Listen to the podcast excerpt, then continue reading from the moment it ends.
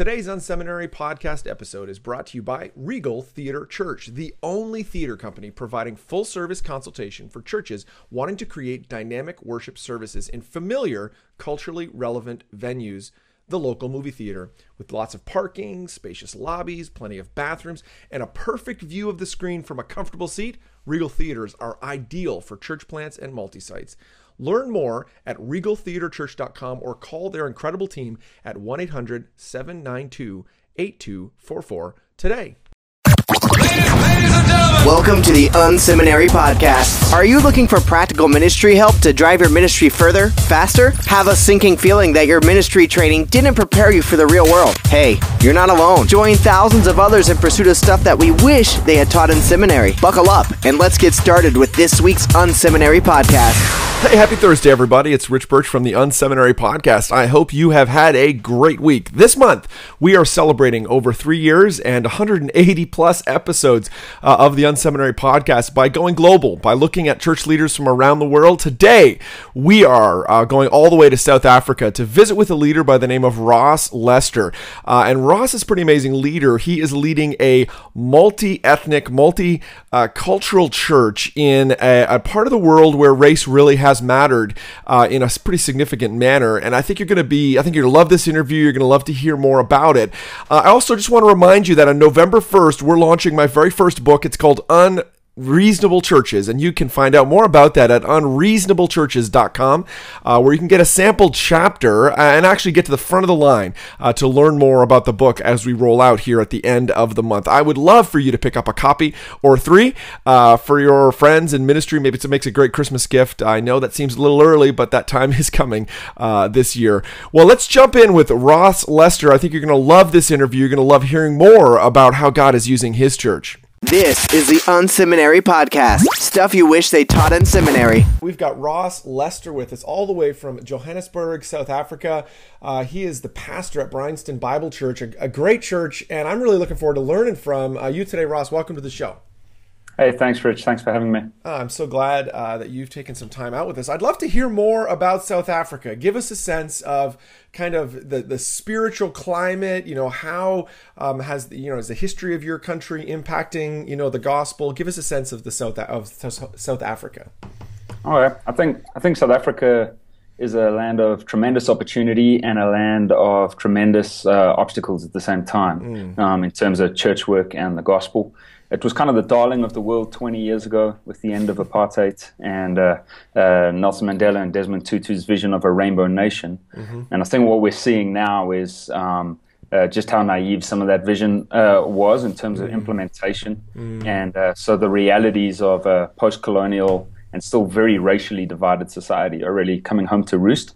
And so there's major obstacles. There's there's um, rampant poverty, highest HIV infection rates in the world. Mm. Um, in South Africa alone, there's there's over five million orphan or vulnerable children, wow. um, and so massive gap between rich and poor. So major major obstacles, um, major racial gaps, um, and and inequalities there as well. But major opportunities because God's doing something in sub-Saharan Africa and, and in South Africa. Um, and so sub-Saharan Africa is where Christianity is growing fastest um, anywhere in the world. So it's hmm. reckoned that in uh, 10 years uh, from now, Africa would have the most Christians of any continent in the world. Hmm. Um, and the median age of a Christian in sub-Saharan Africa is 19. So um, there's massive opportunity for the gospel if you can get this gospel narrative really into the hearts of people in what looks like a place full of obstacles you can also create um, a great deal of opportunity for the next generation of uh, of Christians in this part of the world and unbelievers in this part of the world to experience um, the hope of the gospel. So it's an exciting place to be, exciting place to minister. Uh, no shortage of difficulties, but plenty of opportunity. Hmm. Now, did you grow up in Johannesburg, and you know, in, in, the specific, the kind of part of the country that you're uh, serving in today? Yeah, I did. Um, born and raised, um, kind of fourth generation South African, mm-hmm. and so grew up right right through uh, the fall of apartheid, hmm. uh, and spent some time in the U.S. living there. But most of my time has been in Johannesburg. Hmm. Amazing. Well, why don't you give us a sense of kind of you know your church, your community? Um, you know, how is what you're leading, you know, impacting your community with the gospel? It's incredible to hear, you know, the growth uh, of the kingdom and how many people are you know becoming Christ followers in South Africa and Sub-Saharan Africa. But tell us about what's going on at your church. Um, so yeah, I'm at a, a church called uh, BBC Bryanston Bible Church. Mm-hmm. Uh, it's about 45 years old, mm-hmm. um, and so was part of a, a, quite a conservative denomination known as the Christian Brethren, mm. and then moved away from that um, about 20 years ago, and has kind of been trying to uh, discover its own identity and its own place in the world. It's in um, probably the most affluent neighborhood in, uh, on the continent, mm. um, which again has its challenges um, because you've got the poorest of the poor living a couple of miles away, mm. and then uh, really affluent people living behind massive walls, trying to not let that tension just mm. overwhelm them oh, all the time. Interesting. Yeah. So we're a, we're a couple of thousand people now, just yeah. trying to figure it out. Lots of kids, uh, lots of young families um, try, growing towards multiculturalism, growing towards racial integration, because you don't see much of that in churches in hmm. South Africa. Wow. Um, and trying to be a faithful church uh, that plants other churches and, and maybe births a, a, a movement of gospel centered multicultural churches in South Africa. Hmm. Well, there's a lot to unpack there. I'd love to, if, if I'm not stepping on toes, I'd love to hear more about kind of multiracial thing and how yeah. you're making steps in that direction. Obviously, um, you know, I think uh, a lot of our listeners, you know, from the states can uh, identify with the segregation that just naturally happens. Um, but obviously, that takes on even you know a, a different complexion um, in in your community. How are you making mm-hmm. steps towards that in at your church? Yeah, it is different here because the oppressor was the minority, mm-hmm. um, and so that's got its own complexities. Mm-hmm. And so, so, so we're a majority white church, but that makes us a majority minority church, mm. which yeah, in the so rest of the world right? is, you know, like I don't know, seen as more acceptable, but here it's it's really not. So, um, so there's interesting dynamics at play there. So, mm-hmm. what what we've tried to do is just say, okay, apartheid put us white South Africans in a position of privilege. There's mm-hmm. there's no denying that we benefited off of an illegitimate system. Mm-hmm. How do we own that, repent of that, and then pay it back? How do we mm-hmm. pay back privilege? How, how do we take the, the, the position that we're in, the, the education that we've received, the wealth that we have available to us because of the wickedness of that system, and how do we pay that back? And, and the hmm. best way we can see as paying that back is through raising black African leaders who will replace us mm. um, and sowing the riches of the resources that were sown into us, sowing into young black African leaders mm. so that they can really take the charge um, into the next generation. And so we, we haven't really tried to um, put band aids on a cancer by just window dressing in terms of music styles, that kind of stuff that will right. come. Our heart has really been to change the demographic of the church from the leadership down. Mm. Uh, and so, really, been trying to sow into um, young black Africans, raising them up to maturity, um, appointing them as elders when they're ready, sending them out as church planners, um, because then leadership is is viewed as diverse, and then the congregation shifts from there. And so it's the slower route by far, but we think it's going to yield more fruit than just trying to make some quick fix changes to try get a more diverse group of people in the room. Hmm. Yeah, that's I appreciate that. I think that's a great thing for people to lean in on that what you're, you know, pursuing there is a long-term solution, but you're really trying to address the hard issue um, rather than let's just window dress and let's kind of paint over, um, you know, an issue. And I, I, appreciate that. That's that's amazing. What do kind of weekends look like, or what is the kind of the style of your ministry and the you know the approach look like, and, and how does that connect, you know, with the culture you're trying to to, to reach? Yeah. So um, so because we're a church that was um, uh, purely white during mm. apartheid, so there's some throwover legacy from that. Right. Um, and so we we still are kind of Western in our worship styles, um, mm-hmm. but are trying to trying to inter, uh, integrate and change that. Mm-hmm. We don't have a very big room, so we've got a 450 seater room, so we've got wow. to do four four gatherings on a Sunday. Wow. And so um, your typical African black African gathering would be long and mm-hmm. Um, kind of left with lots of flow. Mm-hmm. But we can't go there because we've got to get people in and out. Right. Um, you got to process four times on a Sunday. Right. So, so what we're trying to do is. Uh, uh, so our services would look very similar, I think, to someone in the US. We're an Acts 29 church, and so mm-hmm. if you know what mm-hmm. Acts 29 church services look mm-hmm. like, a lot like that. Um, but what we're trying to do is bring multilingualism in hmm. um, and and some more multicultural representation, hmm. still contained in kind of our our Western worship style, which is just where we find ourselves. So, talk about yeah. the multilingualism. How are you doing that? How are you achieving that? Yeah. Um, so South Africa has 11 official languages. Um, and so it's, That's amazing. It's, it's complex. And so we find just little things. We're just starting to do this now. Just acknowledging that you would have that many languages in the room is a good thing. So Mm. just in terms of greetings, um, you know, your announcer when he's greeting the congregation, greet in more than one language. Um, we're trying to start sing in uh, to sing in more than one language in a way that we hope isn't patronizing. Um, and so just just those little nods, those subtle things to just say we acknowledge this as a as a value that there's a tapestry of, of language and culture in the room, and, and, and we want to acknowledge that. I wonder if you could talk about. I'd love to hear more about the, you know, you, and you acknowledge that you know your your suburb is obviously you know at the the kind of top of the scale economically for your your community, maybe the entire continent, which is amazing. Um, and how are you? Obviously, a part of the gospel is reaching out to the poor among us. And You have a, you have the unique. Um, you know extreme example of that that it's it's literally right at your doorstep or right outside the wall um, give us a sense of how your church is dealing with that reality Yeah, so so a couple of things. Um, uh, we spend thirty um, to thirty five percent of our budget on justice and mercy projects. wow Um, which we just let's see uh, as just again, wait wait a second wait we're going to back up here we're going to back this one up 30 to 35 percent of your Yeah, offering what- ends up in justice or outreach ministries Yeah, yeah. Wow. So spent outside of the walls, um, usually on the poorest of the poor, widows and orphans. Hmm. And again, that's just that paying back privilege thing. You go, okay, you're privileged, um.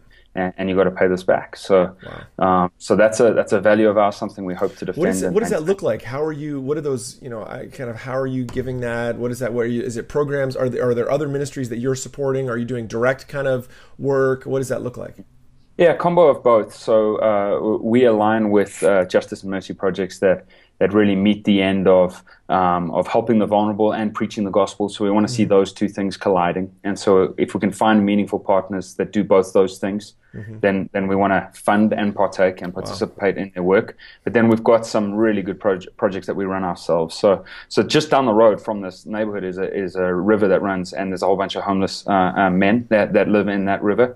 And so um, uh, we we've got a feeding and discipleship scheme that runs from the church building, which the neighborhood has by and large hated um, because it, it Well, that's a global reality. That that Right. every, every neighborhood. I don't like when the church actually does what the church is supposed to do. Right. Trying to incorporate those men into the life of the church. So not just making it a, a feeding scheme, but trying to give them um, a respect and, and identity, welcome them with warmth into the life and the rhythms of the congregation. Um, and and pull them in that way. So we do that. We're working in an informal settlement called Kya Sands, which is a few kilometers away from us as well, where you've got hundreds of kids um, who are just uh, their parents are off looking for work, so they they're not at preschool, they're not being looked after. Um, and so we've got um, a number of projects reaching out to those kids um, and their mothers as well. So. Um, some listeners might be interested in you know how your church is um, impacted by or aiding you know the HIV/AIDS you know pandemic. You know, for folks that don't know, at one point South Africa um, really wasn't acknowledging you know the HIV issue within its own borders, but then that has changed, turned around. You talked about it earlier. You know, the the it's uh, unfortunately has the the you don't want to be at the top of that that list, but unfortunately is the highest percentage of infections in the in the world. Um, how does that impact your your church? What does that look like? What is you know how are you you know kind of aiding that issue? Yeah, so I mean, again, mainly in our justice mercy projects, education is a is a massive angle that, that, that you got to take on, um, and understanding. I mean, this. I, I hope I don't offend your No, your no, no. US uh, viewers. Uh, uh, understanding the African context as well, and just having some empathy and sympathy towards that, Mm. um, and and starting to understand that maybe a Westerner um, with a Bible in his hand who isn't abstaining from sex arriving to tell a 14 year old girl that she has to abstain um, uh, it doesn't always work. Right, okay, right, so right. it's um, trying to educate people on other ways that they can um, uh, prevent infection as well. Um, Hmm. And so we don't see that as a dilution of the gospel message. We want to call people to sexual purity, but we also only really expect Christians to act like Christians. Hmm. Uh, and calling non Christians to act like Christians doesn't work. Hmm. And so uh, we've seen uh, those campaigns coming from the West, and they haven't yielded fruit in this part of the world. And so just trying to get an understanding with that and really pushing towards education, both in our congregation, but then also in the projects that we uh, partner with. And then helping to clean up the mess. So really mm. pushing towards caring for AIDS orphans because there's yeah, there's millions of them. Right. So um, you really got to push to that. Amazing. Uh, this is this has been super encouraging to hear and just learn a little bit more about your you know your church. What else would you you know when you, when you think about uh, you know I'm asking you to kind of speak to our U.S. listeners. You know, there's a, a vast majority of people that listen to this podcast are, are church leaders and and from the states. And you know, how would you say kind of looking into our culture? And you studied here for a while, so you have a good sense of you know what's happening here. What what are some of those lessons that you can apply from you know your experience to to us? And what are some things we should be thinking about? Yeah, so um, a few things. I mean, I think what I see happening in the US at the moment is uh, evangelical Christianity being pushed to the fringes. Mm. And, and, there's a lot of panic about that in society. And I understand that because it's been right at the center of kind of the lifeblood of American identity for a long time but but but that's where Christianity flourishes is mm. on the fringes, mm. uh, where where you're sojourners and aliens and exiles in a strange land, mm-hmm. um, and and U.S. Christians are going to have to get used to being those things mm. and living like those things, exiles in their own land and mm. sojourners and aliens, um, and so I I, I think. Um, uh, some energy is going to need to go to kind of just owning that identity and then living that identity is good news. You know, when I when I look at the Book of Acts, people loved the actions of the early church and hated their doctrine, mm. um, and and, uh, and, and that's where I think U.S. Christians are being pushed towards. But they're only going to love your your actions if your actions are evident. Mm. So the days of cultural Christianity, I think, are over. Mm-hmm. Um, but I think the days of being real Christ followers um, is is exciting mm-hmm. if people can can own it. It will be hard. There'll be persecution. Uh, that's a given. Mm-hmm. Uh, but I think you'll get a, a true core of Christianity starting to emerge. Um, and so so that that would be the one thing. I mean, in mm-hmm. line with that a little bit is. Um, a, a lot of the the arguments that I see coming out of the West about like got to be careful not to engage in a social gospel. Mm. Um, no one has those arguments in the developed. when you've right. got starving kids, you're going like, right. the gospel mandates I must feed these kids. Right. Uh, and I'm not too worried about doing that in a way that might accuse me of being part of the social gospel. I'm doing it because of Jesus Christ, mm. uh, and and He alone is God, and He died for me, and He died for these kids, and He breathed His image and likeness into these children. And so I'm not going to sit around and pontificate about, hmm, is this blurring a line of the true gospel? It's like no, it's a natural outworking of my love and affection for Christ. And so um, there's a lot of debate that happens in the West that doesn't happen in the rest of the world because the need is too great. Hmm. Uh, and so I'm a doctrine guy, so defend good doctrine, but live this thing out, man. No, absolutely. No, I appreciate that. I think that's a good word. I hope people listened in and leaned in there. Um, another issue, kind of related. Um, you know, I think there is a, there continues to be a, an awakening, a concern about recon, you know racial reconciliation in our country. Do you have anything to speak to that? Um, the thing I, you know, the obviously the process that your you know homeland's been through has been, um, you know, amazing. Um, anything that you, from that perspective, that you could kind of speak into, um, you know, to our experience here in the states.